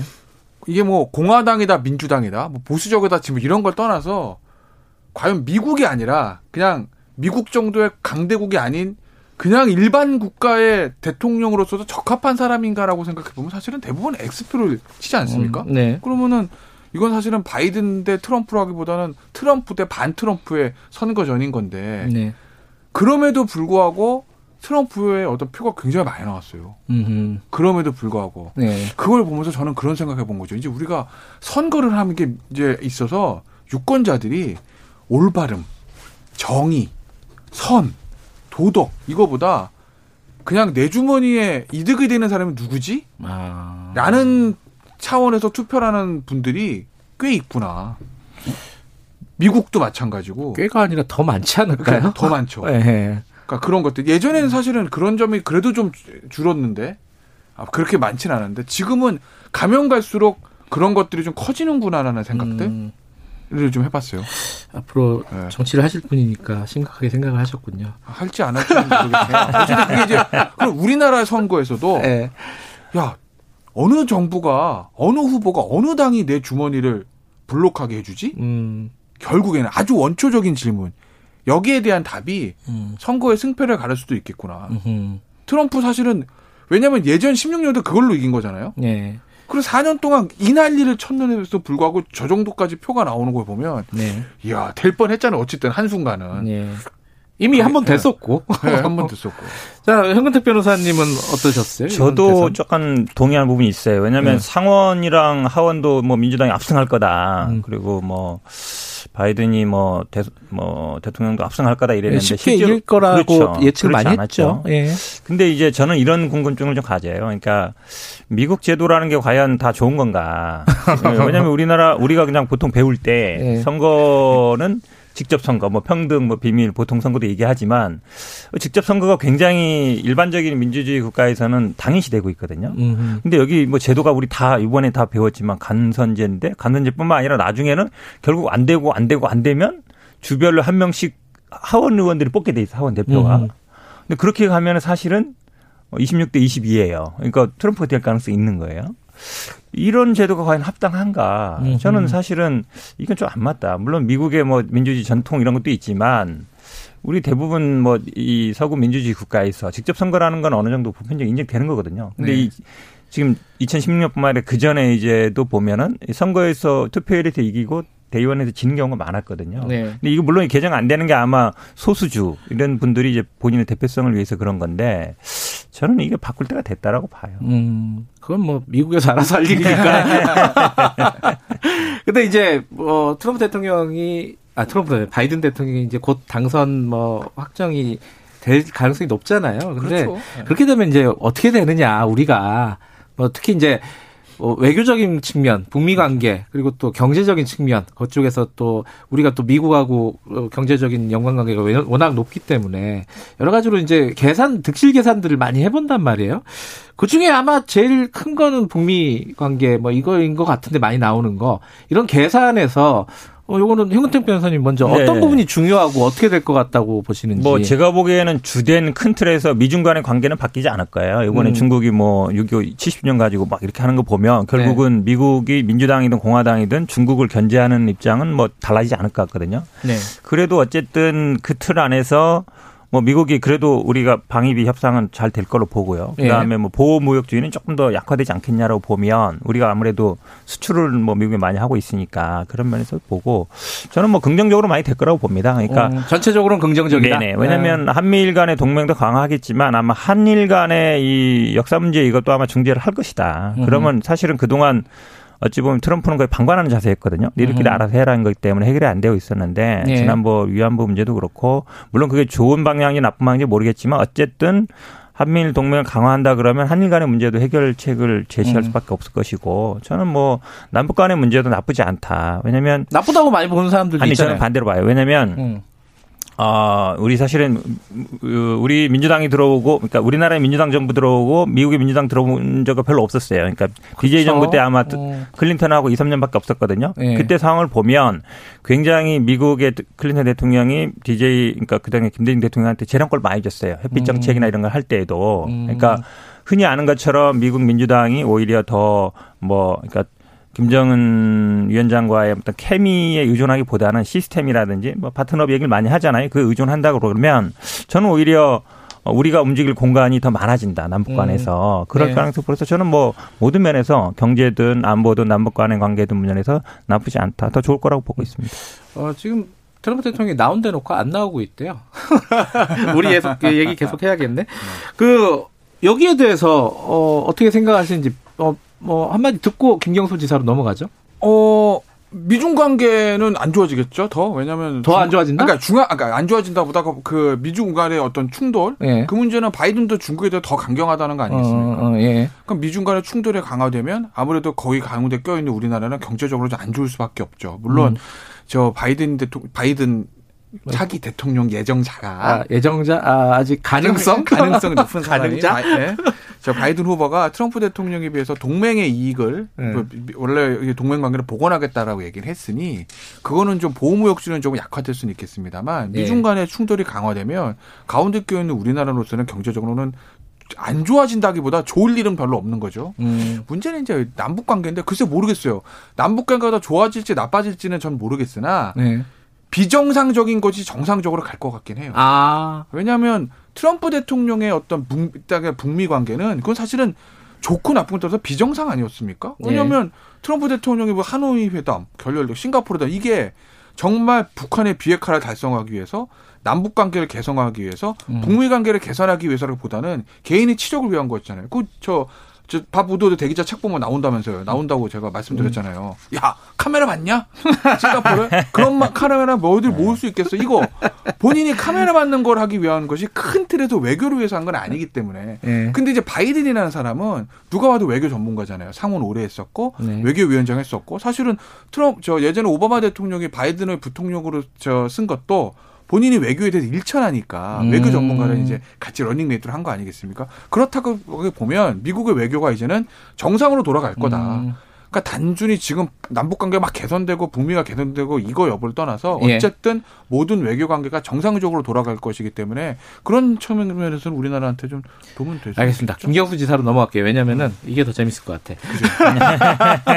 김경수 지사가 네. 오늘 항소심 판결이 나오는데 뭐 쟁점들이 좀 복잡해요. 뭐 닭갈비 얘기 나오고 네. 닭갈비를 어디서 먹었느니 뭐 네. 배달 아니 뭐 싸갔느니 거기서 먹었느니 막 이런 쟁점들은 놔두고 그건 놔두고 어떻게 될 것 같아요? 저 그냥 예측을 먼저 해보면은. 아, 판결 지금 뭐 6시간 남았는데 예측하라고. 6, 5시간 반 남았는데. 네. 근데 사실은 시장은 김경수가 불리하기 시작한 거잖아요. 왜냐면은 네. 1심에서 유죄 법정 구속가 됐었고. 네. 지금 복속 상태지만. 예전 재판장이 가면서 마지막에 공모는 모르겠는데 킹크랩 시원에 본 것까지 확인했어. 우리가 그러고 이제 갔거든요. 예전에는. 예, 예전에. 네. 그러니까 불리한 상태에서 시작한 건 맞아요. 음. 그럼 확률적으로 보면 유죄가 나오게 맞는 거죠. 음. 확률적으로 보면. 예. 하지만 무죄의 가능성을 배제할 수 없다. 이렇게까지. 네. 제가 이 정도로 얘기하면 네. 굉장히 세게 얘기한 아, 거예요. 알겠습니다. 그, 뭐, 뭐, 저희 현근택 변호사님 얘기 잠깐 듣고 이제 김경수 지사 진짜 얘기로 넘어가죠. 네. 저도 사실은 무죄 가능성이 있다고 봐요. 왜냐면 저는 뭐 계속 얘기해왔는데 이제 두 가지 죄잖아요. 하나는 댓글 다른 게 이제 공무집행 방해다, 업무 방해다, 컴퓨터 업무 방해다. 음. 두 번째는 이제 아, 선거 과정에 뭔가를 대가를 주고 뭐 음. 댓글을 발했다 공직선거법인데 음. 공직선거법 뭐가 문제되냐면요. 사실은 이게 대선은 시효가 지났었어요. 음흠. 지방선거 2018년 지방선거 때 뭐 직을 제안했던 건데 그때는 이미 관계가 많이 틀어질 때였죠. 네, 그러니까 어찌 보면 뭐 지방 그 공직선거법은 뭐 문제가 안 처음부터 제가 보기엔 문제가 안 됐던 거 보고요. 이 핵심 쟁점이 됐던 게 지금 그 댓글 자른 게 업무 방해 이 부분인데 음. 지금 말씀드린 것처럼 사실은 핵심은 그거였죠. 킹크랩 시연을 봤느냐 안 봤느냐. 음흠. 그렇죠. 그 당시에 아마 1심 판결에서 많이 봤던 게 아, 레이버, 네이버의 노, 아이디 3개가 그 시간에, 그러니까 네. 2016년 11월 9일 날 오후 8시 7분부터 23분 사이에. 아, 뭐 이렇게 디테일하게 얘기해요. 3개 아이디가 계속 됐다는데, 네. 2심에서 새로운 증거 몇 개 나왔어요. 말씀드린 음. 것처럼, 이제 닭갈비 원래 15인분이었는데, 보니까 2 플러스 1이었다. 2 플러스 1이니까 23분이 맞다. 예. 네. 그러니까 이제 그게 사실은 먹고 간게 아니라 들고 왔더라. 네. 그다음에 그 세 개 아이디가 보니까 계속 그 테스트용으로 계속 그 다른 로그 파일에 있었더라. 음. 가장 중요한 게 또 뭐였냐면 2심에서 그 다투셨는데 역 역작업한 거, 그러니까 한, 한마디로 비난한 거, 네. 비난한 댓글이 꽤 많이 나왔어요. 음. 그 말은 뭐냐면 좀 자율적으로 움직였다. 음. 어떤 지시에 의해서 움직인 게 아니라, 그러니까 공범계가 성립하지 아, 않는다라고 볼 가능성이 높다고 저, 봐요. 그러니까 저는 저는 저렇게 디테일한 건 모르고요. 잘 몰라요. 네. 무슨 뭐 제가 알 리가 있겠어요. 공부하셨네, 영택 변호사님. 본인의 당에 뭐 유력 대선 후보니까 또 했겠죠. 아 본인이 대선 후보라고요? 본인 당에. 네. 저는 저 저렇게 저렇게 디테일한 게 모르고 네. 제가 이제 무죄 가능성 배제할 수 없다라는 건 서초동 주변과 여의도 주변에 안테나를 쓰고 취재를 해보니 아. 여러 가지 논거들은 좀 있는데 네. 그렇게 가는 흐름이 좀 잡히는 것 같다. 네. 네, 자, 이런 거예요. 그런데 자, 네. 김경주 지사가 만약에 무죄가 나오면은 네. 만약에 어, 무죄가 나오면 이 지금 이강구도 뭐 윤석열 총장까지 하면 삼강구도인데 일단 그거 빼고 여권에서 이강구도를 흔들어 버릴 수 있는 그런 파괴력이 진짜 있는 거예요? 저는 제가 예전에 한번 말씀드리지 않았나 이낙연 대표 할 때? 몰라요. 김경우 지사 무죄 나오면? 네, 몰라. 어, 저는 이강구도로 간다. 이강구도? 단 김경수 대 이재명으로. 아 이낙연 전 대표가 저는 쉽지 않을 것 같은데. 아 그래요? 네, 저는. 아 이낙연, 김경수, 이, 아, 그러니까, 이강 구도로. 그러니까, 아니, 그러니까, 아, 죄송합니다. 김경수, 네. 이재명. 처음에는 상강이 어. 되겠습니다만 네. 결국 이제 대선 경선판이 본격화되고 내년 7월 이후에 본격화되면 내년 가을 한 1년 후에 찬바람 음. 싱싱 불 때 이때 되면 저는 김경수 대 이재명, 여기 친문 대 비문. 아. 요거로 저는 갈 가능성이 크다. 왜냐면 김경수 지사는요 누가 봐도 친문의 적자예요. 적자죠. 적자고 음. 제가 항상 말씀드리지만 대한민국 대선판에서 지역적으로 제일 중요한 PK입니다. 아. PK의 승자가 대선의 승자예요. 어차피 음. TK와 저, 저, 호남은 어느 정도 정해져 있다고 보면 네. 결국 PK의 승자거든요. 결국 노, 노무현 대통령 PK에서 표를 굉장히 많이 얻었어요. 문재인 대통령 말할 것도 없고.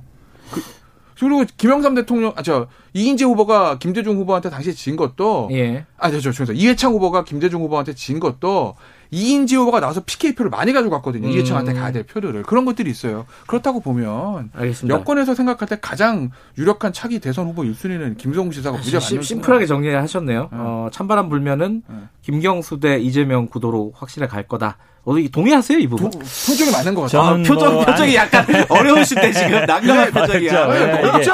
네, 지금 당 대표인데 어떻게 얘기하겠어? 네, 문제라서 쉬운 문제는 아닌데요. 네. 근데 어쨌든 이제 저희 당의 대선 구도가 재밌게 흘러가는 건 맞는 것 같고요. 음. 예, 그 다음에 뭐 차기 뭐 정권 재창출 가능성 훨씬 높아진다. 왜냐하면 결국은 관심이 더 쏠릴 걸로 보고 저는 뭐 어쨌든 지금 뭐 이낙연 대표나 이재명 지사나 아니면 김경주 지사 세 분이 아마 어, 자웅을 겨루게 될 구도로 갈 가능성 높다고. 아, 약간, 약간 붙여, 붙여 주는데요? 대표니까 이해는 합니다. 근데 이제, 이낙연 대표가 김경수가 무죄로 생환하는 순간 사실 위, 왜냐면 본인 밑에 이제 친문 의원들 많이 있다고 하는데 부산에서 몇 분 이제 예전에 캠프 때 가셨는데 김경수가 나오는 순간 옮겨갈 수 있거든요. 그건 언제든지. 그러면 이낙연 지사가, 이, 죄송합니다. 이낙연 대표가 그거를 막을 수 있는 방법은 하나 뭐냐. 호남의 강력한 권력 의지예요. 음. 왜냐하면 호남 세력은 사실은 민주당의 중추 세력이긴 하지만 굳이 얘기하자면 친모 친노한 세력에 한 번은 배신을 당했던 기억은 있는 거거든요. 배신한 음. 표현을 써서 죄송하지만 어쨌든 열린우당하고 나갔으니까. 음. 그런데 다시 한번 문재인이라는 후보를 선택해서 정권에 재창출했어요. 또 뺏기고 싶지는 않을 거예요. 음. 근데 그 호남의 강력한 권력 의지를 가지고 이낙연 대표가 붙으면 승산은 있는데 음. 두 가지. 첫째 나왔어요. 같이. 아, 저 지금 아, 트럼프 대통령 나왔습니다. 연결 네. 가능합니까? 어, 자 트럼프 대통령이 뭐라고 말을 할 준비를 하고 있는데 예, 연결해 주세요. 한다면 If you count the legal votes.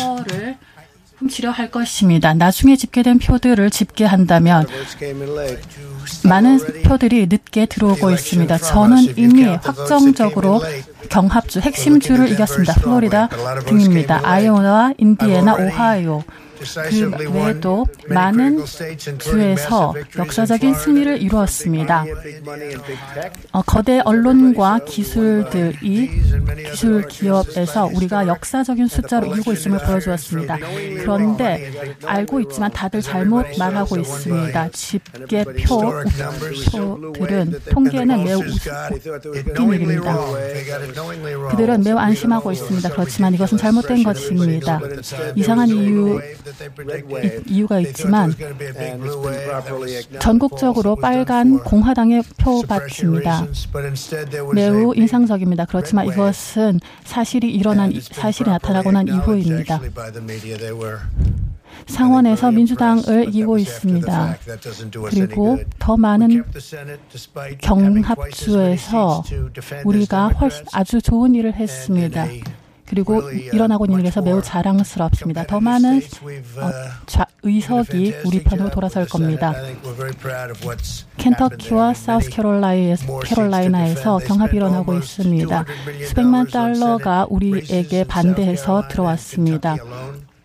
주요 도너들이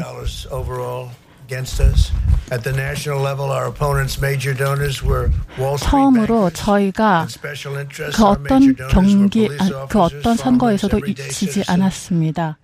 네, 어, 트럼프 대통령 기자회견 잠깐 들었는데 이게 승복 선언은 아니고 일종의 지금까지 해왔던 행보를 계속 유지하겠다. 본인이 이기고 있다. 이렇게 지금 얘기를 한 거예요. 그죠? 끝까지 가겠다는 얘기죠. 한마디 음. 얘기하면. 네, 법적 등록하고. 상당 기간 좀 혼란스럽겠는데요, 미국이? 뭐, 어. 그렇죠. 상당히 오늘 주식 빠지나요?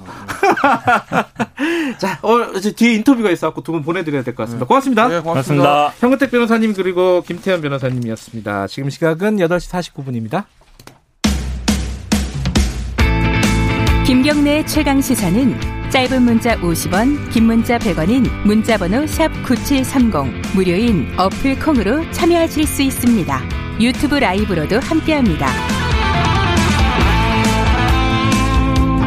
네, 오늘 하루 돌봄 교사 초등 돌봄 교사 6천 명이 파업에 들어간다고 합니다. 이게 사연이 좀 있어요. 정부 정책이 어, 돌봄 교사를 지자체로 좀 넘기고 결국은 민영화 시키려는 거 아니냐 이런 우려들이 그간에 좀 있었거든요. 자, 현장에 계신 어, 돌봄 교사 선생님 연결을 해가지고 관련 얘기 짧게나마 좀 듣겠습니다. 트럼프가 좀 잡아먹었네요. 자, 기정혜 선생님 연결돼 있습니다. 선생님 안녕하세요. 네, 안녕하세요. 어, 언제부터 초등 돌봄 교사 하셨습니까? 어, 저는 2007년에 시작해서 예. 지금이 어, 14년째인데요. 예. 어, 여러 학교를 옮겨 다닌 끝에 지금 이제 음. 학교에서 2014년에 무기력 되면서 지금까지 음. 일하고 있습니다. 돌봄 교사들이 비정규직이죠. 기간제인가요? 네, 네. 어떻게 되나요? 계약을 어떻게 해요? 1년마다? 어, 지금은 대부분 이제 교육청에서 채용을 해서 예. 수습 기간을 거쳐서 무계약직으로 전환시키는. 아, 교육청에서? 네, 예. 아. 그런 학, 지역들이 많고 예. 뭐 일부 학교에 따라서는 교장이 직접 채용하는 학교도 있다고 얘기 들었습니다. 아, 그 교장이 채용하면 그건 정규직인가요? 어떻게 돼요? 어, 아직은 일단은 계약직으로 근무를 하다가 음. 뭐 1년이 지나면 무계약직 되거나 아니면 3개월 수습 기간을 지나서 음. 무계약직 되거나 이런 형태가 있는 거죠. 자, 이, 어, 요, 가장 고생하시는 분들 중에 한, 한 부분이에요. 이, 저기, 네. 돌봄교사들이 코로나19 상황에서 네네. 네. 아이들 돌봄을 책임지고 계시는 분들인데 오늘 파업을 하신다는 거예요. 네. 어, 어떤 이유인지, 어, 청취자 여러분들에게 간략하게 좀 설명해 주세요. 아, 저는 그동안 뭐 코로나19 어려움 속에서도 열심히 돌봄을 제공했다는 자부심을 가지고 있었는데 네. 지난 5월에 교육부가 어쨌든 법적 제도화가 안 됐던 네. 돌봄교실 법제화를 추진했다가 3일 만에 철회하는 실망을 겪었고 또 6월과 8월에는 국회에서 권치석 의원과 강민정 의원이 학교 돌봄을 지자체로 내보내고 네. 인간 이타까지 시킬 수 있는 법안을 발의하는 걸 보고 정말 음. 많은 배신감을 느꼈거든요. 네. 특히 코로나 시기뿐만 아니라 오랜 기간 동안 학교 돌봄을 활성화시키기 위해 노력한 우리 돌봄 전담사 의견은 전혀 묻지도 않고 네. 학교 돌봄을 지자체로 이관할 수 있던 법안이 발의다, 발의되었다는 것에 큰 음. 충격을 받았습니다. 음. 그러면서 의원들과의 간담회, 뭐 토론회, 기자회견, 면담 이런 면담 등으로 시간을 두고 협의를 하자고 했지만 모두 무시됐 었고 음. 그런 점에서 더 충격을 받았고요. 예. 결국은 우리가 할 수 있는 마지막 방법은 파업밖에 없구나 하는 음. 생각을 하게 된 것입니다. 기정희 선생님은 그러면 소속이 지금 교육청이신 건가요? 지금은? 네, 예, 교육감 음. 직고용으로 되어 있습니다. 근데 지금 이제 방금 전에 말씀하셨는데 원래 정부에서는 초등중 네. 초중등 교육법을 개정해 가지고 네. 이 학교 사무로 그러니까 학교에서 이 초등 돌봄을 책임지게끔 하려고 했었어요. 그죠? 네. 근데 이걸 교사들이 반대를 했다고 들었어요. 네. 그때 반대를 한 건 왜 그랬던 거예요? 교사들이 반대하는 거는 돌봄이 네. 규모가 워낙 커지다 보니까 이런 업무를 감당하기에는 학교가 음. 감당하기 너무 많이 커졌다라는 음. 부분이 가장 큰 문제고요. 그러면서 교사들에게 업무들이 초등 돌봄에 관련한 업무들이 점차 음. 좀 가중되고 있다라는 음. 부분에서 이제 가장 반대를 하는 것 같아요. 어. 그래서 지금 현재로 돌봄 전담은 단시간 근무자다 보니까 예. 돌봄에 필요한 여러 가지 업무를 하기 힘든 구조에 있는데 예. 이 업무들의 상당 부분이 이제 담당 선생님, 학교 음. 이렇게 좀 저기 음. 되다 보니까 그런 부분에서 많은 좀 불만이 있는 걸로 알고 있습니다. 그 요번에 이제 국회에서 논의되고 있는 법은 지자체로 그래서 넘기자는 거잖아요. 그렇죠.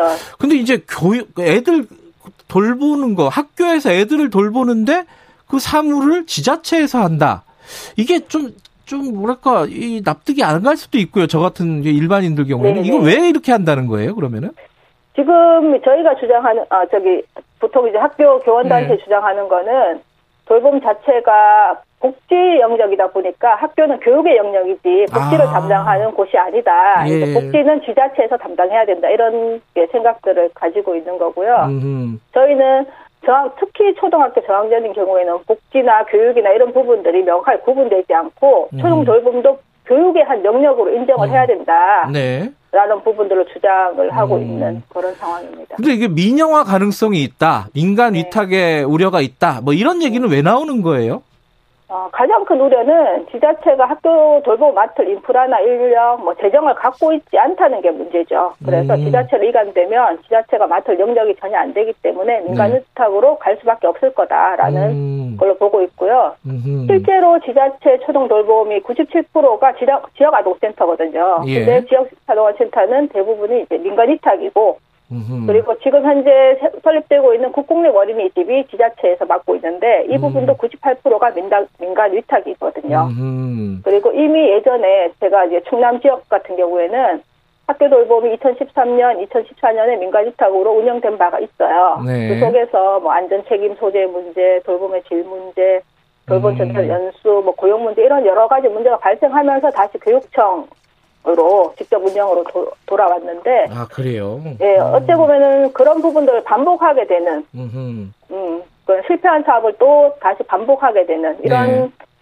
일이 좀 발생하고 음. 있어서 저는 예, 더 좀 용납할 수 없는 문제라고 생각하고 있습니다. 그러면 이제 돌봄 교사들 어 지금 그 돌봄 이 교육 뭐 복지 뭐가 됐든 간에 어떤 돌봄을 그럼 네. 학교에서 책임져라. 학교 사무로 그 확정을 해달라. 이게 요구 사항인 건가요, 그러면은? 그렇죠. 음. 그래서 학교, 돌봄 자체를 학교, 학교의 격가지 사업이 아니라 네. 어쩌면 별도의 전문 영역으로 보장 받아야 된다고 생각을 하고요. 예. 매년 정부가 출범할 때마다 초등 돌봄은 정말 중요한 국정 과제로 거의 1순위, 2순위로 선정되었거든요. 네. 근데 그에 맞는 뒷받침은 전혀 되지 않았고 매년 네. 수용 인원만 늘리는 확대 확대 확대 이런 식으로 땜질 처방에 그쳤다는 게 가장 큰 문제인 거죠. 그래서 음. 지금도 우리가 이게 대부분의 돌봄 전담사가 시간제로 근무하고 있지만 네. 오히려 8시간 상시 전일 근무제를 하면서 네. 돌봄 업무도 하고 그 권한과 책임을 부여받으면서 지금 교사들이 음. 교원단체를 주장하는 부담도 덜고 음흠. 그러면서 좀 더 안정적이고 교육적인 네. 운영이 될 수 있도록 좀 만들었으면 알겠습니다. 좋겠다는 생각이 듭니다. 오늘은 하루 파업이고 이게 만약에 관철이 안 되거나 아무런 움직임이 없으면 추가적으로 뭐 파업 같은 거 계획하고 계신 거예요? 어, 할 수밖에 없는 상황이죠. 지금은 음. 저희 상황에서 보면 지자체로 가는 음. 거는 민간, 민간 위탁이고 민간 위탁이 되면 어찌 보면은 영리 사업이나 부실화가 될 수밖에 없는 상황인데 예. 이것을 그냥 볼 수는 없는 상황인 거죠. 알겠습니다. 돌봄 네. 현장에 계신 기정혜 선생님과 인터뷰 나눠봤습니다. 고맙습니다. 네, 고맙습니다. 이게 이제 당사자들 문제도 있지만은 아이들을 위주로 해서 한번 정책을 고민해 봤으면 좋겠다 이런 생각이 인터뷰를 하면서 들었습니다. 오늘 여기까지 하고요. 저는 주말 쉬고 월요일 아침 7시 20분에 다시 돌아옵니다. 고맙습니다.